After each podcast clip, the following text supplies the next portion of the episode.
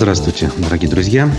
Ну что ж, очередной выпуск «Аспектов республики» в прямом эфире на канале «Аспекты Башкортостан», а, соответственно, и в наших основных площадках, где мы ведем эти самые трансляции в YouTube, ВКонтакте и Одноклассниках. Сегодня 21 сентября 2023 года, на сей раз это четверг, а год назад, в 2022 году, 21 сентября, всем и запомнившаяся, ну, большинству запомнившаяся и известная дата была средой. Именно тогда президент страны объявил о том, что начинается так называемая частичная мобилизация. Э, событие, которое во многом э, изменило ход событий. Но сегодня мы говорим э, о том, что произошло в нашей республике, вокруг нее буквально за последнее время, минувшие сутки, ну и какое-то обозримое прошлое. Поэтому я на основе публикации республиканской прессы поделюсь в том числе своими мнениями. Также у нас будет фрагмент вчерашней программы «Аспекты мнений», вчера тем более был э, редкий гость, важный гость, э, политолог, признанный иностранным агентом, выходец из Республики Башкортостан Аббас Галямов, наделавший много шума уже на уровне всей федерации и за ее пределами даже, я бы сказал.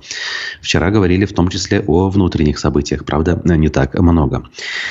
В общем, в этом смысле у нас все на своих местах, поэтому давайте начнем. Итак, Значит, что у нас с новостями? Дилара Гундурова, бывшая высокопоставленная сотрудница Белого дома, которая начала выступать с публичными заявлениями на э, э, ресурсах издания «Пруфы», в очередной раз на себе заявила. На сей раз она опубликовала текст обращения к президенту России с просьбой отрешить от должности Радия Хабирова, главу Республики Башкортостан. Значит, э, для этого заработал новый сайт, ее проект, она об этом рассказывала в интервью, называется «Голос Башкирии». На главной странице сайта расположен текст от ее имени, ранее заявивший о своем желании побороться за пост главы Башкирии. Пишем мы у себя на сайте аспектымедиа.ру. «Мы – сердце России, пример достоинства, сплоченности и возможности быть разными», говорится в обращении. «Каждый из нас хочет мира, процветания, счастья своему дому, нашему краю, родине». Слово «мира» на первом месте. Очень важно. Прошу обратить на это внимание. А, Башкортостан – наш дом, и только мы вместе можем сделать так, чтобы в нем был порядок. Непокоренный никем народ Башкирии заслужил право на справедливость и уважение. Прошу каждого из вас выразить доверие и проголосовать за наше общее будущее. Рассчитываю на вашу поддержку, народ Башкирии. Э, на сайте имеется ссылка на текст обращения к президенту России Путину, в котором содержится просьба об отрешении Хабирова от должности главы Башкирии, а также просьба выразить доверие лидеру общественной позиции э, Гундоровой Диларе э, Закуановны. Вот так вот. Одной из причин обращения называется в том числе то, что Радием Хабировым подрывается якобы трудовая основа Республики Башкортостан прошу прощения, не трудовая, правовая основа. Доверие ее народа к государственным институтам страны. Созданы условия для роста коррупционных проявлений, считает она. А некогда процветающая республика Башкортостан стоит на пороге социальной деградации и социального конфликта. Сайт «Голос Башкирии» сопровожден хэштегами «Пора работать», «Время пришло», «Вместе» и «У нас получится». Очень любопытно. Некоторые вещи прям таки цепляют, скажем так, и заставляют немного задумываться. А, в общем-то, она здесь э, перехватила основные посылы которые, ну, будем так говорить, востребованы э, среди тех, кто не согласен с происходящими в республике и в стране событиями. И это очень любопытно. Надеемся, кстати говоря, Дилару Закуановну увидеть и в нашей студии. Э, работаем в этом направлении. Возможно, даже в ближайшее время это событие состоится. Поэтому следите, как говорят, за анонсами и готовьтесь задавать вопросы, поскольку у нас э, это происходит, как правило, в прямом эфире. А, тем временем, вот она обращает э, в своем, э, соответственно, тексте про некие национальные особенности баш, башкар, башкиры и вообще жителей Башкортостана. И в этом смысле обращает на себя внимание новость касательно э, национального активиста из Башкортостана, который находится в эмиграции, признан иностранным агентом бывший лидер запрещенной организации «Башкорт» Руслан Габасов. Его оштрафовали на 45 тысяч рублей из-за отсутствия маркировки об иноагентстве. Решение принял судья Советского райсуда Азалия Шакирьянова. Значит, речь идет о публикации в телеграм-канале сообщения о лидере башкирского национально-освободительного движения Закива Лидей без соответствующей маркировки. Значит, понятно, что сам Габасов в заседании не участвовал, и решение вынесено заочно. Я могу сказать, что э, и он, и многие другие признанные иностранными агентами людьми э, вообще не соблюдают никаких э, нормативов в этом смысле. То есть не каждый раз или вообще не указывают о том, что они таковыми являются, не размещают так называемую плашку, которая получила уже определенное обиходное название, и, в общем, чувствуют себя нормально. И при этом, к сожалению, кстати говоря, те, кто делают все это, как, например, признанные иностранные иностранным агентом политолог Екатерина Шульман, все равно попадают под раздачу. Потому что среди множества сообщений все-таки закрадывается где-нибудь по недогляду, по, может быть, какой-то ошибке, я не знаю, хотя бы какое-нибудь одно сообщение должным образом не оформленное, и э, их также штрафуют. Вот буквально вчера была новость о том, что Екатерина Михайловна тоже оштрафована на такую же сумму, по-моему, 45 тысяч рублей за отсутствие так называемой маркировки. Ой, так что в этом смысле не знаю, что лучше на самом деле. Каждому, видимо, решать самому, вне зависимости от того, э, где и как он э, планирует проводить дальнейшее время. Так, еще одна публикация на сайте «Аспектов». Еще один э, судебный вопрос. Ну, в данном случае чуть более мирный, так скажем. Суд назначил дату рассмотрения иска адвоката и ученого Гарифула Япарова к Союзу писателей Башкирии. Значит, Кировский суд 24 э, октября э, будет рассматривать данное э, заявление. Значит, Япалов, Япаров подал иск о том, чтобы его восстановили в этой самой общественной организации. Он также попросил взыскать с ответчика компенсацию морального вреда в размере 500 тысяч рублей. А, он был в свое время председателем ревизионной комиссии Союза писателей Башкирии. Эту должность он получил на пять лет решением съезда организации в 22 году, то есть недавно. Ну а в июне 23 года правление организации аннулировало его участие в Союзе писателей. По мнению адвоката, к этому могла привести его активная работа на посту ревизора.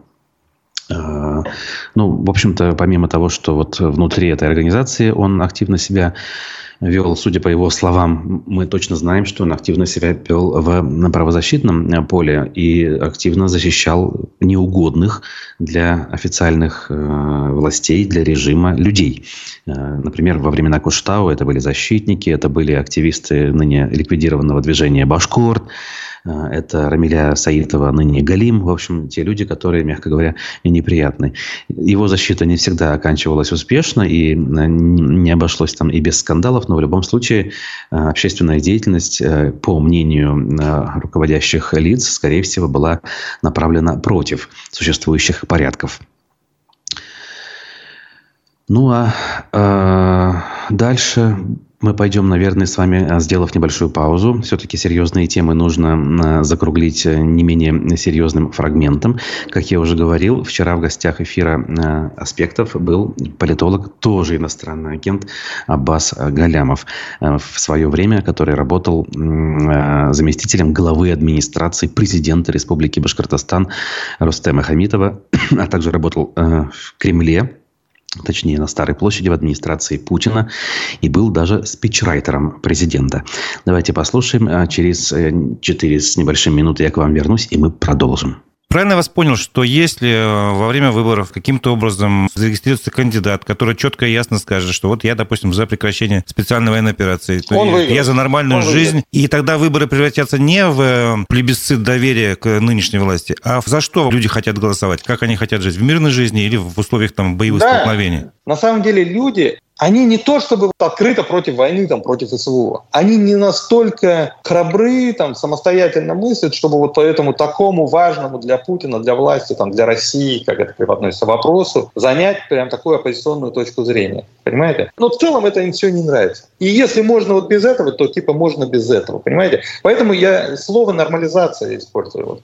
Вот реальный запрос на нормализацию. А нормализация предполагает, конечно, и прекращение войны. Чуть более сложно, чем просто там типа против войны. Но по факту это и есть против войны. Вот такой кандидат, который предложит нормализацию, он однозначно выиграет. То есть я сейчас не говорю о, там, о фальсификациях, это тоже можно обсуждать. Кстати, единственная по-настоящему важная репетиция, вот меня спрашивали, могут ли эти выборы рассматриваться как э, репетиция перед президентскими, единственная по-настоящему важная репетиция была в части использования санкционного электронного голосования. Это идеальный инструмент для фальсификации выборов. Его обкатали в нескольких регионах, в частности в Москве. Главный вывод, который из всего происшедшего в ходе этой избирательной кампании сделал для себя Кремль, это то, что ДЭК, вот это дистанционное электронное голосование, надо распространять по, повсеместно. Поэтому от бумажного бюллетеня, я думаю, они будут э, сейчас отказываться, то есть быстро-быстро будут пытаться, как у нас в МФЦ все там в электронном виде, вот так у нас и голосование такое же продвинутое. На самом деле это голосование в чистом виде фальсифицированная история. То есть на бумаге следы остаются, наблюдатель показатели и все дела, а в Деге там не поймаешь за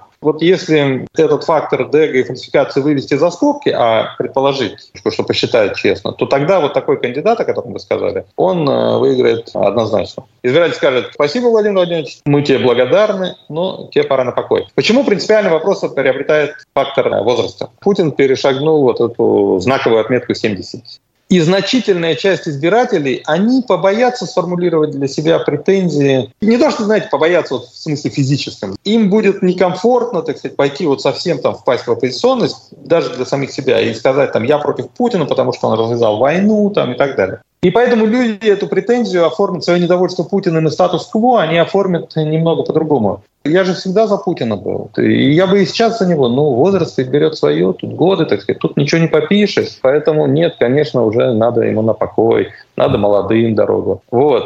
И это реальная мотивация будет, э, которая сдвинет в оппозиционность огромное число мирных обывателей, повторюсь не ядро оппозиции, ядро оппозиции по-другому формулирует свои претензии к Путину. Ну, есть, а если... это вот периферия и колеблющиеся так называемые. Вот они сформулируют это так. Поэтому Кремль озаботился, а об этом э, СМИ уже писали, были утечки из Кремля, сам Кремль эти утечки допускал, о том, что они всерьез озабочены этой проблемой. Они в этом смысле, ну, там, профессионалы, они это понимают, эту, эту угрозу. И они придумали, как они решат эту историю. Они просто откажут в регистрации всем кандидатам, которые будут слишком молоды. Ну, пока они поставили точку отсечения. Никого не моложе 50 точно не должно быть. Может быть, потом эту планку поднимут, я думаю, там, к 60 и так далее. То есть, чтобы с Путиным конкурировали такие же дедушки. Ведомости написали, вот источник э, сообщили газете «Ведомости», что якобы в Кремле, похоже, продолжают искать способы, как сделать победу Путина убедительной, и в том числе ищут ему спарринг партнера, в том числе среди критиков специальной военной операции, и называют фамилию Венедикта. Вот как вы думаете, вообще Кремль может допустить до выборов какого-то альтернативного кандидата именно из, из этого лагеря? Ну, не знаю, там, Венедиктов, Муратов, Явлинский, условно. Я думаю, нет, не допустят, потому что вот внутренний, я говорю, подспудный запрос на нормализацию настолько велик, что люди реально массово пойдут и проголосуют за него, за этого человека. И неважно вообще, его личные характеристики не важны. Это в ситуации нормального выбора, когда есть несколько кандидатов, и они все равностатусные, равноправные. Ну, не формально равноправные, а в реальности равноправные. Ну, тогда, да, имеет значение там народный Венедиктов или там чересчур элитный, как бы там интеллигентный. А в нынешней ситуации это будет референдум по вопросу о том, хотим, чтобы мы это продолжалось или не хотим. Мы за Путина или мы против Путина. И в этом смысле любой человек, который будет восприниматься как альтернатива Путину, выиграет выступит примерно так же, как Тихановская в Беларуси три года назад. Домохозяйки. Кто мог предположить, что белорусы проголосуют за домохозяйку? Собственно, ее потому и зарегистрировал Лукашенко, потому что ну как могут ему предпочесть, э, так сказать, простую, там, бессмысленную домохозяйку? А они предпочли, проголосовали массово, несколько месяцев на ушах стояли, требуя признать его победу. Ну что ж, друзья, послушали мы с вами э, фрагмент э, программы «Аспекты мнения» с Аббасом Галямовым, признанным иностранным агентом. Кстати, он один из тех, кто соблюдает э, и устанавливает эти самые плашки. Вот. Довольно любопытное интервью. Кто пропустил, посмотрите. Мне кажется, очень важные вещи он там сказал, в том числе и о республиканских делах, и не только рассуждая о выборах президента в следующем году. Э, должен сказать, сегодня у нас в аспектах мнений в полдень в 12 часов, то есть э, политтехнолог Андрей Потылицын, также популярный среди вас э, спикер. И не пропустите, соответственно, вопросы свои задавайте. Что ж, будем двигаться дальше. И вот прямо сейчас хочу обратить внимание на текущую новость. На телеграм-канале Мэш Баташ выходит эта новость, и она в очередной раз подтверждает мои тезисы. В общем-то, они не мои, но я их тоже у себя в эфирах озвучивал. О том, что происходящее у нас в стране и вокруг нее э, стимулирует, побуждает и приводит к Э, процветанию пышным цветом всего самого низменного, самого неприятного, некрасивого и ужасного в характере и действиях людей. Сибирские общественники просят мэра Уфы Ратмира Мавлиева отменить оркестровый трибьют «Рамштайн». Симфонические аранжировки должны зазвучать в Конгресс-холле Таратау 24 сентября, то есть вот-вот. Правозащитная группа, так она себя называет, разглядела в этом непотребство аж из Новосибирска. В своем городе они тоже пожаловались на концерт а, от э, некого вот ансамбля, который называется Камго. То есть, понимаете, да, трибьют – это когда э, некие музыканты повторяют творчество других музыкантов, так назовем. В обращении разобрали по частям написанное и сделанное Линденманом, это лидер Рамштайна, поддержку Украины, абортов, каннибализма и прочих ужасов. Письмо направили в мэрию и прокуратуру. Ждут тотального подъема нравственности, учитывая, что в Новосибирске выступления уже не будет. Уфа Нихт, добавляет автор публикации э, телеграм-канала Мэш Баташ. Ну, я начну с того, что, да, это СМИ, э, оно уже как СМИ все-таки презентуется, оно является кремлевским, но при этом позволяет себе некоторые вольности, особенно вот когда такого рода вещи происходят. В общем, выводы делайте сами. Я надеюсь, я уверен даже, наверное, что среди наших зрителей и подписчиков такого рода деятелей нет. Э, тут уж э, даже рассуждать э, не приходится на тему того, что если продолжать их мотивацию, их смысловой ряд, то запретить нужно ну, практически всех, в том числе отечественных классиков, которые тоже выступали за мир. И, например, сейчас, можно предположить, выступили бы против того, что в Украине происходит. Но даже не предполагая, давайте так, мы не можем на самом деле фантазировать, можно взять поступки и действия наших великих соотечественников, и в этом смысле э, найти к чему придраться и заявить об их безнрав... безнравственности и в итоге потребовать э, их забыть, стереть, э, как это у нас сейчас модно, к сожалению, стало делать, э, в том числе и с ныне здравствующими э, великими, на мой взгляд, нашими соотечественниками, которые по разным причинам уехали из страны. Но главная, основная причина это то, что они не согласились, конечно, с так называемой линией партии. А, я двигаюсь дальше. На пруфы обращу внимание. Здесь э, рассуждает издание, почему бабушки-пенсионерки воруют в магазинах Уфы. Уфимских пенсионеров стали все чаще ловить на мелких кражах. Разбираемся, почему люди начинают воровать. Очень острая социальная публикация и действительно, опять же, иллюстрирует то, как мы с вами живем и куда мы с вами катимся. Значит, э, профессия продавца становится опасной, пишут они. Так, недавно в Уфе покупатель зверски избил продавца фикс-прайса из-за того, что тот попросил его вернуть украденные дорогие конфеты и кофе. В результате драки у сотрудника магазина по всему телу синяки, сломан нос, а на голове, спине и руках гематомы. Однако такие случаи не единичны, утверждает издание. Уфимка Рамиля рассказала, как стала свидетелем задержания бабушки за... на Красинском рынке. Выяснилось, что пожилая женщина пыталась украсть пачку вафлей из магазина. Рамиля даже хотела сама заплатить за товар, но продавцы ей отказали. По их словам, старушка ворует уже не в первый раз, и ее, мол, пора наказать. Таких случаев здесь несколько приводится, и приводится мнение экспертов, почему это происходит. Я думаю, что и вы можете на этот счет поделиться своими соображениями, почему же так происходит. А, Марат пишет, наш зритель в чате. Мы поколение 90-х, объединение Европы. Здравствуйте, Хомахагас. Ну, не могу не согласиться, кстати, да, абсолютно. То есть э, я вырос на принципах того, что мир един, и уж как минимум мы с Европой точно едины, э, мы из одного теста сделаны, э, мы одинаково мыслим, одинаково видим свое будущее, свои перспективы. Мы за то, чтобы был культурный и всяческий вообще обмен, экономический, конечно же, безусловно, политически в том числе, и э, за принципы равноправия, мира и отсутствия каких-либо ни было конфликтов. Все остальное – это от лукавого, это все выдуманные и высосанные из пальца причины, совершенно не имеющие ничего общего с реальностью. Как, э, например, основная мотивация, которая объясняет наше руководство по поводу того, почему это все началось. Они говорят о рисках, которые были. Я считаю, например, что рисков не было никаких и нет до сих пор. Дальше. Значит, Министерство семьи Башкирии э, объяснило, для чего жители региона банкротятся. Оказывается, э, всему причиной агрессивная реклама. Речь идет о официальной процедуре банкротства. Я думаю, вы прекрасно об этом знаете. В сельской местности уровень бедности составляет 15,9%. Это в 6,9 раза больше, чем в городах, в которых за чертой бедности находится всего 2,3% жителей. Э, статистика приведена э, на совещании в правительстве, получается, в понедельник. Ленара Иванова, министр семьи, труда и соцзащиты, заявила, что Башкирия находится в числе регионов, в которых наибольшие показатели личных банкротств. По ее словам, э, федеральный закон о несостоятельности пользуется популярностью. По итогам первого полугодия регион занял пятое место по числу банкротств во всей России. Э, при этом управлением Росреестра при реализации контрольных полномочий в сфере банкротства на территории региона нередко фиксируются случаи навязывания услуг по банкротству граждан. Ведется агрессивная реклама, сказала она. Да, кстати говоря, э, это легко заметить. Такого рода рекламы у нас действительно много.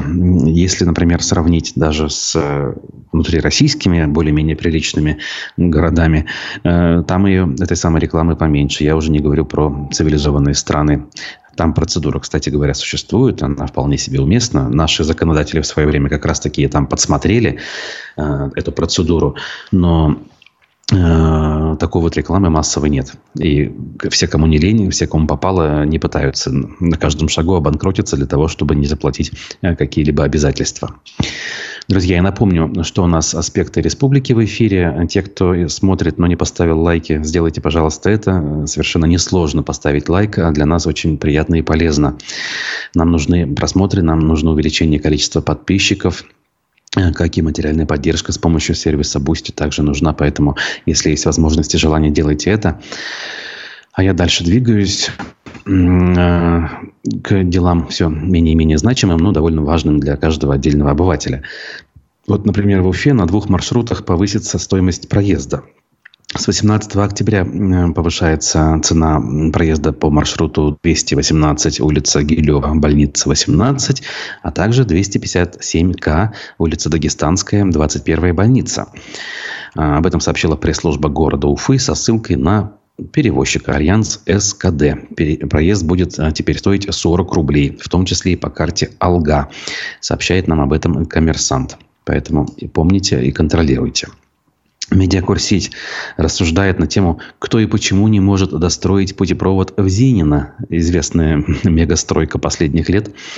И подзаголовок издания гласит следующее. «Дефективная стройка за 1 миллиард». Значит, эм, как это зачастую бывает, в указанный срок завершить работы не успели, мы с вами об этом уже знаем. Несмотря на то, что еще в июне прокурор города Уфы э, осмотрел ход строительства развязки и в целях недопущения срыва сроков объявил генподрядчику и субподрядчику предостережение о недопустимости нарушения, 6 июля было подписано дополнительное соглашение о продлении сроков сдачи до 30 ноября. Значит, эм, вместо... Так, дело в том, что одна из опор путепровода имеет отклонение по вертикали. Для проведения аудита несущей способности опоры был заключен еще один договор с научно-исследовательским центром из Москвы. Заключение должно было прийти 15 сентября, на основании которого будет приниматься дальнейшее решение.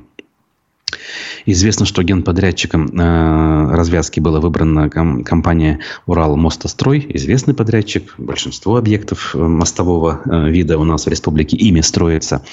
Хотя э, по факту выполнение конечных работ не гарантировано. Они делают зачастую на мелких объектах, нанимаются субподрядчики. Компания выиграла тендер на строительство. Стоимость контракта почти 1,4 миллиарда, кстати говоря, то есть в полтора раза больше, чем изначально мы сказали. А, и на сегодняшний день ситуация вот такая, какая есть. Еще неизвестно, получится ли его запустить.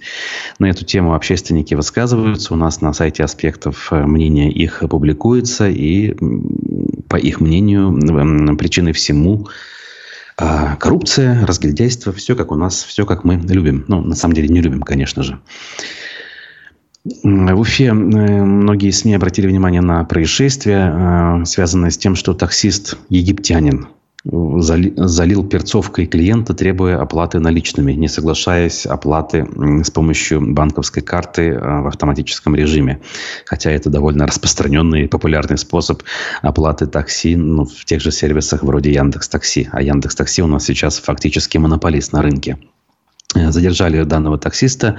Понятно, что тема глобального какого-то отклика не имеет, но довольно любопытное событие. Таксист из Египта даже в Уфе присутствует. То есть своих людей в этом смысле недостаточно. А, немножечко, так скажем, официальной хроники. Получается, позавчера вечером состоялось расширенное заседание э, институтов гражданского общества, ну, по крайней мере, их так называют, а с главой республики Радием Хабировым. Это СПЧ, Совет по правам человека, это Общественная палата и а, Общий национальный э, народный фронт. Об этом большой материал в Башинформе вышел. Э, просто так, как говорится, как документ эпохи, что ли, наверное, рекомендую э, к прочтению, чтобы все-таки потом вспоминать, а как выглядело так называемое гражданское общество в период безвременья. Понятно, что говорили э, во многом э, о поддержке э, семей участников СВО и, в принципе, говорили о том, что победа не за горами, Опять же, что считать победой, это отдельный вопрос, это я от себя добавляю. Вот. Но при этом э, звучали мысли о том, что нельзя э, ударяться в милитаризацию общественной жизни, что интересно.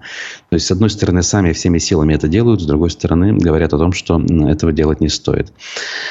Удивительно. В общем, опять же, можете почитать. Тут часть участников получили награды в виде дипломов, медалей и так далее, и так далее. Также глава республики принял участие в семинаре глав сельских поселений семи районов Башкортостана.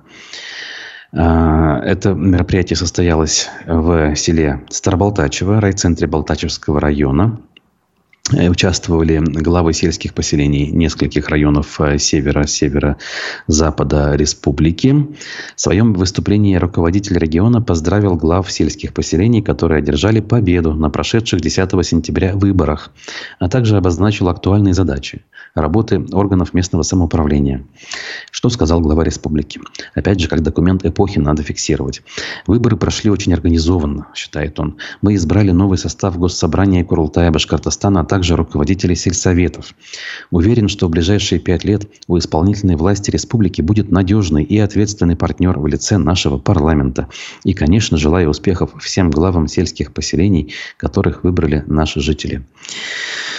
Вообще, конечно, в нормальной системе власти э, парламент, законодательная власть э, партнером э, вряд ли может быть. По-хорошему, это должен быть э, такой, знаете, цивилизованный, но все-таки оппонент, э, который местами, да, конечно же, помогает, принимая соответствующие законопроекты, в том числе предложенные исполнительной властью, но по большому счету занимается тем, что контролирует деятельность исполнительной власти, критикует деятельность исполнительной власти, время от времени требует э, отправить в отставку тех или иных чиновников высокопоставленных в исполнительной власти, в правительстве в данном случае, случае.